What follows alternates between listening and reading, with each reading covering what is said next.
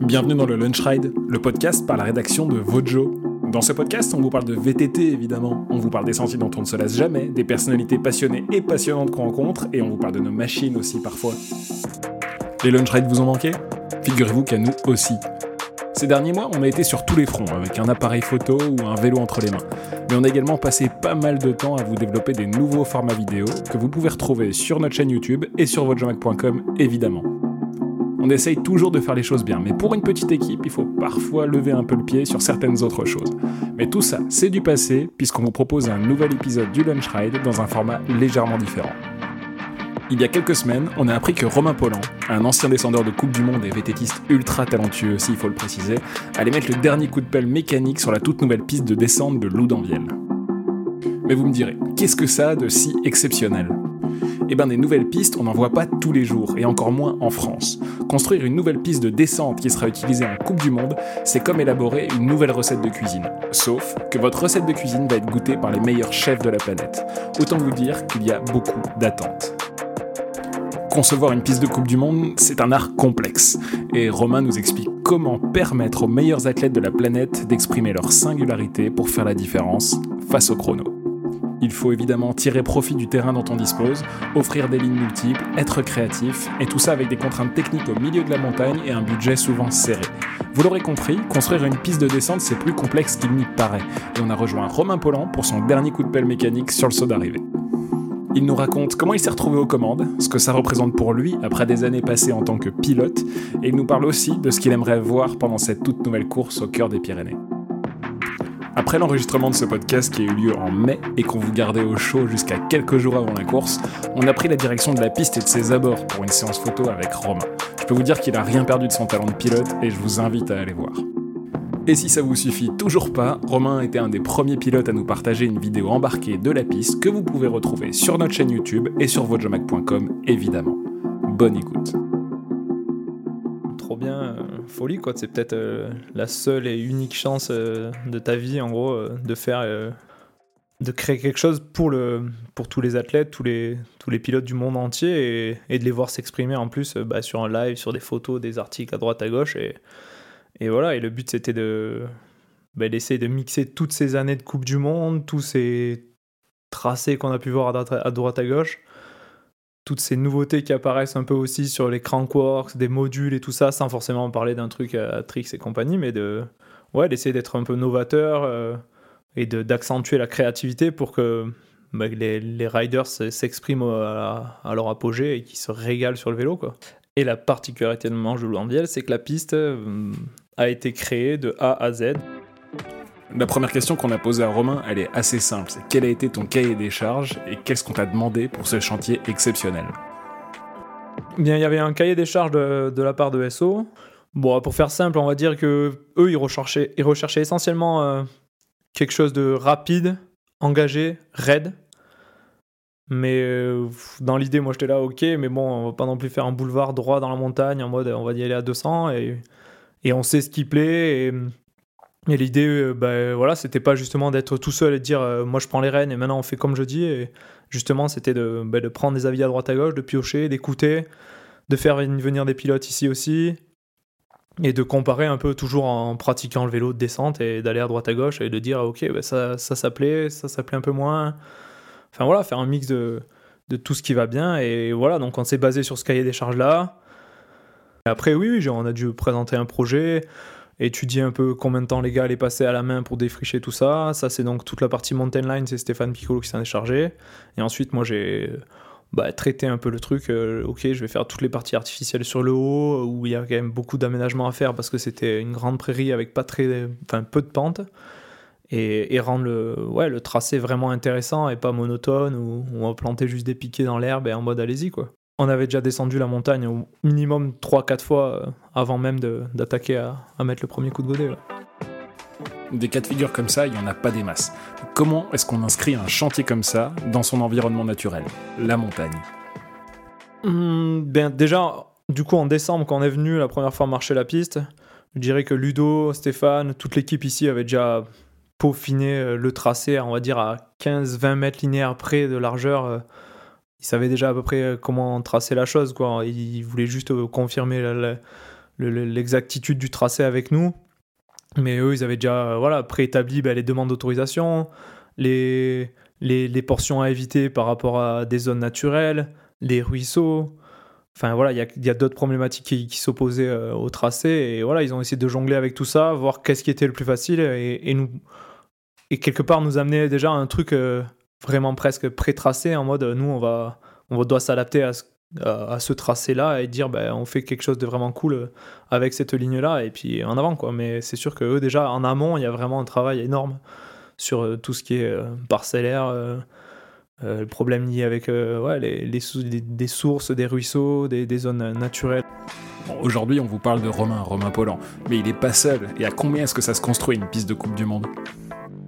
Quand Ludo, euh, Ludovic Henry, du coup, euh, responsable du développement ici à Loudanviel, m'a appelé et m'a dit bah, peut-être que ouais, on est, chaud de te prendre et il faut que tu nous fasses une proposition, qu'on voit comment s'organiser et tout. Moi, j'étais là, waouh, trop bien, quoi, on y va à fond et tout. Euh. Et, en plus de ça, on a travaillé en collaboration avec Stéphane Piccolo, Mountain Lines, et, et ses, deux confrères, on va dire, Kila et David qui eux ont fait déjà toute la préparation en amont après une visite euh, donc euh, en décembre dernier avant l'hiver euh, pour repérer déjà la piste, déterminer où c'est qu'on allait passer. Il y avait, on était épaulé aussi par Alex Ballot qui en a conçu quand même pas mal jusque là et qui lui aussi avait un œil d'expert et moi aussi quelque part ça me rassurait parce qu'on peut vite se planter et se dire bah attends, pas faire n'importe quoi et que ça soit horrible à rouler quoi. Pour un œil non averti, c'est probablement difficile à déceler. Alors on a demandé à Romain quelle est la différence entre une piste de descente de Coupe du Monde et une piste de bike park. Bien, je dirais que c'est le, on va dire, le mix entre euh, le naturel, le côté vraiment naturel, des verres, racines, euh, gros freinage qui va taper, passage dans les rochers, euh, passage lent, un, mix de, de, de sections lentes et rapides et surtout bah, voilà, des, des, gros modules un peu aussi pour dire bah, c'est quand même euh, une Coupe du Monde et il faut qu'on qu'on les titille un peu entre guillemets derrière leur guidon et que voilà que ça, ça mette de l'action, de, de, la beauté des, de la beauté sur le vélo sans forcément partir euh, sur des énormes sauts, sur des, des, passages trop dangereux parce que bah, faut qu'ils se sentent à l'aise aussi et bah, il n'y a pas que euh, des Amaury Pierron, Loïc Bruni qui roulent aussi. Il y a les juniors dames, il y a les juniors hommes qui faut quand même un peu brider au départ en mode euh, non mais les gars calmez-vous. Et voilà, et le but c'est que tout le monde se fasse plaisir et, et c'est ouais, c'est pas évident quand même à, à réaliser quoi. Bon, et quand on construit une piste de descente, il y a forcément des erreurs à éviter. On a déjà tous entendu des critiques sur des pistes qui sont actuellement utilisées en Coupe du Monde. Eh bien, ce que j'ai bien aimé, c'est un ben, on peut prendre l'exemple même de Léo Gang, qui, est passé de, je dirais la dernière fois que je l'ai roulé, c'était peut-être 2014, un truc comme ça, bref, et c'était relativement bike park d'en haut jusqu'en bas.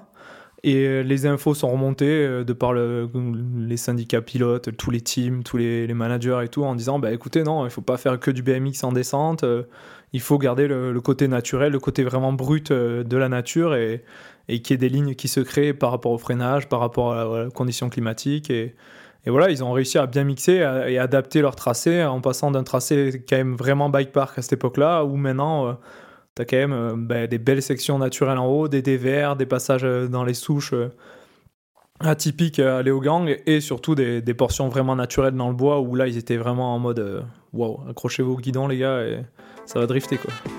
Et quand il est question de la sécurité, la sécurité des pilotes, comment est-ce qu'on fait pour minimiser les risques d'accident dans une discipline comme la descente? Eh bien, euh, c'est pareil, euh, je dirais que c'est lié à la pratique, euh, se voir sur le vélo à cet endroit-là, se dire, ok, quelle vitesse on va arriver ici, est-ce qu'on peut moduler la chose pour ralentir les pilotes à cet endroit-là et éviter le, drame?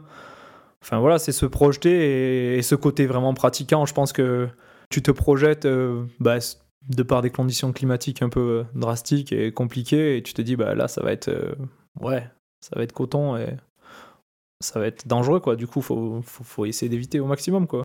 Clairement, j'arrive, je sais pas si j'arriverai à reprendre le, le même projet, euh, je sais pas, je dirais peut-être une connerie, mais dans 15 ans, en mode, je roule un peu moins, Loudanviel, c'est au cœur des Pyrénées. C'est absolument magnifique. Et là, on vous parle de la conception. Et on a demandé à Romain de passer en avance rapide pour nous dire à quoi ressemble cette piste de Coupe du Monde. Mais je dirais, pour faire simple, le tracé, il se décomposait un peu en deux parties. Donc une partie euh, vachement alpine sur le haut, vachement dégagée avec la vue sur les montagnes, exposée un peu au vent aussi. Donc ça, c'était vraiment à prendre en compte. Pas très raide, où on pouvait aménager des modules, faire des enchaînements de virages un peu sympas. Donc là, plus à l'appel, mais garder quand même des longs dévers ou des longues courbes rapides dans le, sur le terrain naturel. Et après, on partait plus sur une deuxième partie, vachement plus engagée dans la pente, avec une monopente, donc qui n'était pas forcément facile à aménager et à jongler avec des, des, mouvements de terrain particuliers ou des blocs de rochers par endroit.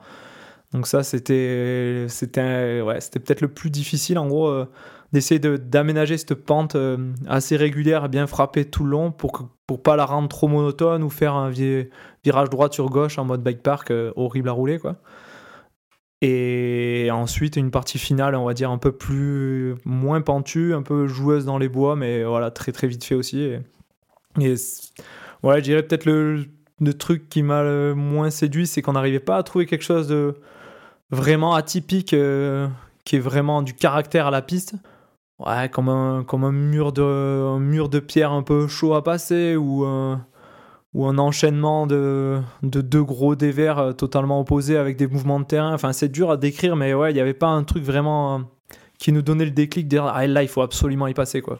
C'est qu'on était un peu plus ou moins libre et, euh, voilà, il fallait garder ce cap-là, mais on n'arrivait pas à trouver un petit truc qui fasse la diff, même si une fois que ça va creuser et tout, ça va être quand même vraiment rock'n'roll et il y a quand même une partie où c'est quand même bien bien raide. Et c'est vrai que là, on voit la piste encore fraîche et non roulée et, totalement brute, quoi. Du coup, euh, ouais, je pense que ça va quand même donner, quoi. J'aime bien le côté créatif qu'il y a cette piste et, et le côté wild qu'il va avoir en bas. On a tous déjà donné un coup de pelle pour faire un virage relevé ou un petit saut. Mais combien de temps est-ce que ça demande de construire une piste de Coupe du Monde? Hmm, là, je dirais qu'on a toute l'équipe, euh, donc du coup de Mountain Lines et tout, ils étaient trois, ils ont bossé, je dirais, quasiment un mois et demi en défrichage, euh, tout nettoyer correctement, placer les, les branches par fagot en, en, mode pas au mauvais endroit, pas dégueu pour tout ce qui est photo et au cas où sortie de piste. Ensuite, moi, j'ai fait euh, quasiment 125 heures de pelle, du coup, pour aménager toute la partie haute. Et là, je pense qu'il reste encore, ouais je dirais au moins deux semaines de travail pour peaufiner les choses. Et ensuite, il y a les accès spectateurs, donc ça, ils viront plus sur la fin pour euh, enlever les dernières branches et tout ça pour garder un peu de, plus de visibilité. Et, et pareil, une, une, passerelle aussi euh, juste au-dessus de, de, la route de Germe, donc une route qui, qui traverse le tracé, qui, qui veulent euh, maintenir à l'année, donc euh, une passerelle permanente à l'année et qui, est assez conséquente, 4,50 m de hauteur, 2 mètres de large avec des garde-corps à 45 degrés. Donc ça c'est une entreprise vraiment spécifique dans, le, dans la fabrication bois qui va s'en charger. Et après des jours et des semaines passées une pelle à la main ou dans une machine, quelles ont été les difficultés principales lors de la construction de cette piste? La chose qui m'a posé le plus souci, c'est vraiment ce vent permanent qui se levait à partir de, 13h, on va dire, en début d'après-midi, qui est tout le temps constant et qui remonte la vallée. Et au départ, j'avais créé des doubles un peu plus costauds, un peu plus jolis, parce que bah, le panorama était fou. Et je m'étais dit, bah, c'est cool, ils vont, pouvoir se régaler, ça va faire des jolies photos. Mais au final, le vent m'en a dissuadé et du coup, j'ai rasé un peu les bosses. J'ai fait des modules qui s'enchaînent beaucoup plus rapidement, où on garde un peu plus le contact vélo au sol parce que bah, c'est rien de plus horrible que de se faire avoir par le vent et de tomber et se faire mal. Euh. voilà. J'avais souvent des petits messages en mode non, mais t'es sûr du haut, c'est vraiment plat et tout, on va se faire chier, c'est long. J'étais là, ouais, mais ça va quand même. Euh. je me souviens de Peter Marisburg où, euh, enfin voilà, c'était l'armada, tige télescopique, vélo d'enduro et tout, et ça faisait vraiment 30 secondes à plat, droit. Là, il euh, n'y a clairement pas ça. Et, j'étais vraiment content quand on est arrivé au bout du plat, que Loïc euh, se retourne et me dit euh, C'était ça le plat? Et là, je fais Yes, c'est bon ça. Et du coup, ouais, non. Je pense que c'était vraiment le, truc qui me faisait le plus peur. Et ensuite, comme paramètre, ben forcément, oui, l'eau, le drainage de la piste, éviter de garder l'eau en ruissellement sur la piste pour éviter qu'elle se dégrade très rapidement. Et puis, bah, forcément, oui, la pente, le... si c'est trop pentu, moi, je peux pas y accéder avec une pelle, une mini-pelle classique. Et... et je pense que quand il y a de la pente, je préfère aménager des choses naturellement ou, ou à faire juste des petits, des petits appuis à la main pour dire d'aider si besoin. Mais ouais, je pense que le mix des deux fait que ouais, ça fait un bel ensemble, quoi. Donc pas trop s'embêter non plus, quoi. Des sociétés qui conçoivent des pistes de Coupe du Monde, il n'y en a pas 15. Et on a demandé à Romain comment il s'y prenait, quel était son processus créatif une fois qu'il est à pied en haut d'une montagne sans une seule ligne existante. Je dirais que c'est vraiment au feeling. C'est vraiment au feeling. Et si je vois que. Moi, je, fais, je, marche souvent à la vitesse et je me dis, bah, si, euh, si je sais que ça va être cool avec la vitesse et un terrain naturel, euh, je laisse tel quel. Parce que, bah, euh, voilà, c'est cool, c'est simple à faire et, on se régale comme ça. Donc, pourquoi s'embêter et creuser encore plus dans la montagne? Et après, bah, si au contraire, je sens que ça va être un peu monotone et que. Ouais, même en mettant des piquets, ça va pas être vraiment marrant. On essaie de rendre le, le tracé un peu plus roulant où ça va donner un peu plus d'élan et mettre des carottes en mode euh, ok là il y a un petit saut à tel endroit. On essaie de bien doser la, longueur. On va essayer une fois deux fois voir comment comment ça va se passer. Si c'est trop long ben on rajustera un peu on raccourcira inversement. Et voilà. Et après essayer de trouver du flow aussi dans les virages sans forcément parler de tout le temps de saut ou de modules et évidemment tout le monde a envie de laisser sa trace sa singularité. Comment est-ce qu'on peut innover sur une piste de Coupe du Monde de descente en 2023 je me posais la question aussi, je me disais, ben, ouais, essaye d'innover, essaye de trouver des, nouveaux, enchaînements, des, je sais pas, peut-être des whoops avec derrière euh, un jump on, jump off un peu typé motocross, et ça, ça m'est venu à un endroit, ça s'y prêtait bien. Euh, je fais, bah allez, vas-y, feu. J'ai passé ouais, 15-20 heures sur ce module-là, je l'ai recalé. L'équipe euh, Specialized Gravity est venue euh, voir un peu comment j'avais avancé.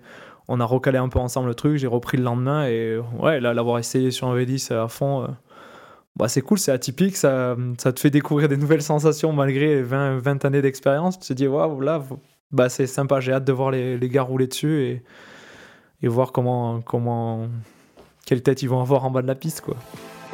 Et cette piste, une fois qu'elle est finie, comment est-ce qu'on se sent une fois qu'on a un guidon entre les mains, qu'on est au départ et qu'on sait qu'on va rouler sur un tracé qu'on a soi-même conçu? Bah ouais, c'est vraiment cool. C'est vraiment cool, vraiment. C'est, ouais, c'est, je dirais que c'est presque mieux que de, rouler quoi. Des fois, tu te dis, waouh, on a créé une nouvelle chose et, et ce qui me fait presque le plus plaisir, c'est là, bah, pour l'instant, j'ai vécu euh, qu'une descente avec d'autres pilotes, donc euh, les, le team Specialized Gravity et ouais, juste de les voir en mode wow, what the fuck, man! Alors, ils là. Et ouais, c'est cool quoi, ils ont hâte de rouler aussi et ouais. Il manque encore des trois modules pour euh, tout valider, tout embriquer. La partie basse, euh, bah, c'est pas tout à fait euh, fini et on pouvait pas rouler parce qu'on a laissé les rubalises pour que ça se tasse justement avec le temps et éviter que bah, tout le monde soit attiré et, aller, et aille rouler dessus. Pardon. Et ouais, non, franchement, déjà, il y a un bel aperçu. Évidemment, tout le monde sera jamais forcément d'accord. il arrive même parfois qu'on entende des pilotes râler parce qu'une piste est trop neuve, trop fraîche. Pourquoi? Piste toute fraîche, trop tendre, va trop se détériorer rapidement et trop bouger. Du coup, pour eux, bah, c'est déstabilisant parce qu'il faut s'adapter sans cesse. Mais bon, j'ai envie de dire, c'est quand même euh, leur métier, quoi.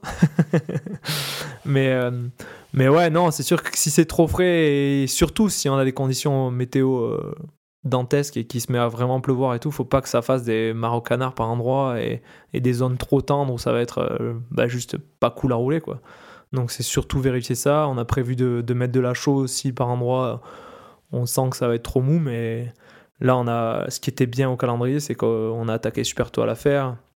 Là on est démumé, toutes les parties euh, faites euh, à la pelle mécanique et tout, c'est déjà bien béton, bien compact. Et la pluie, le changement changement du temps tous les jours et tout, ça va, va, finir le reste. Et après, euh, normalement, ça devrait rouler sans problème. quoi.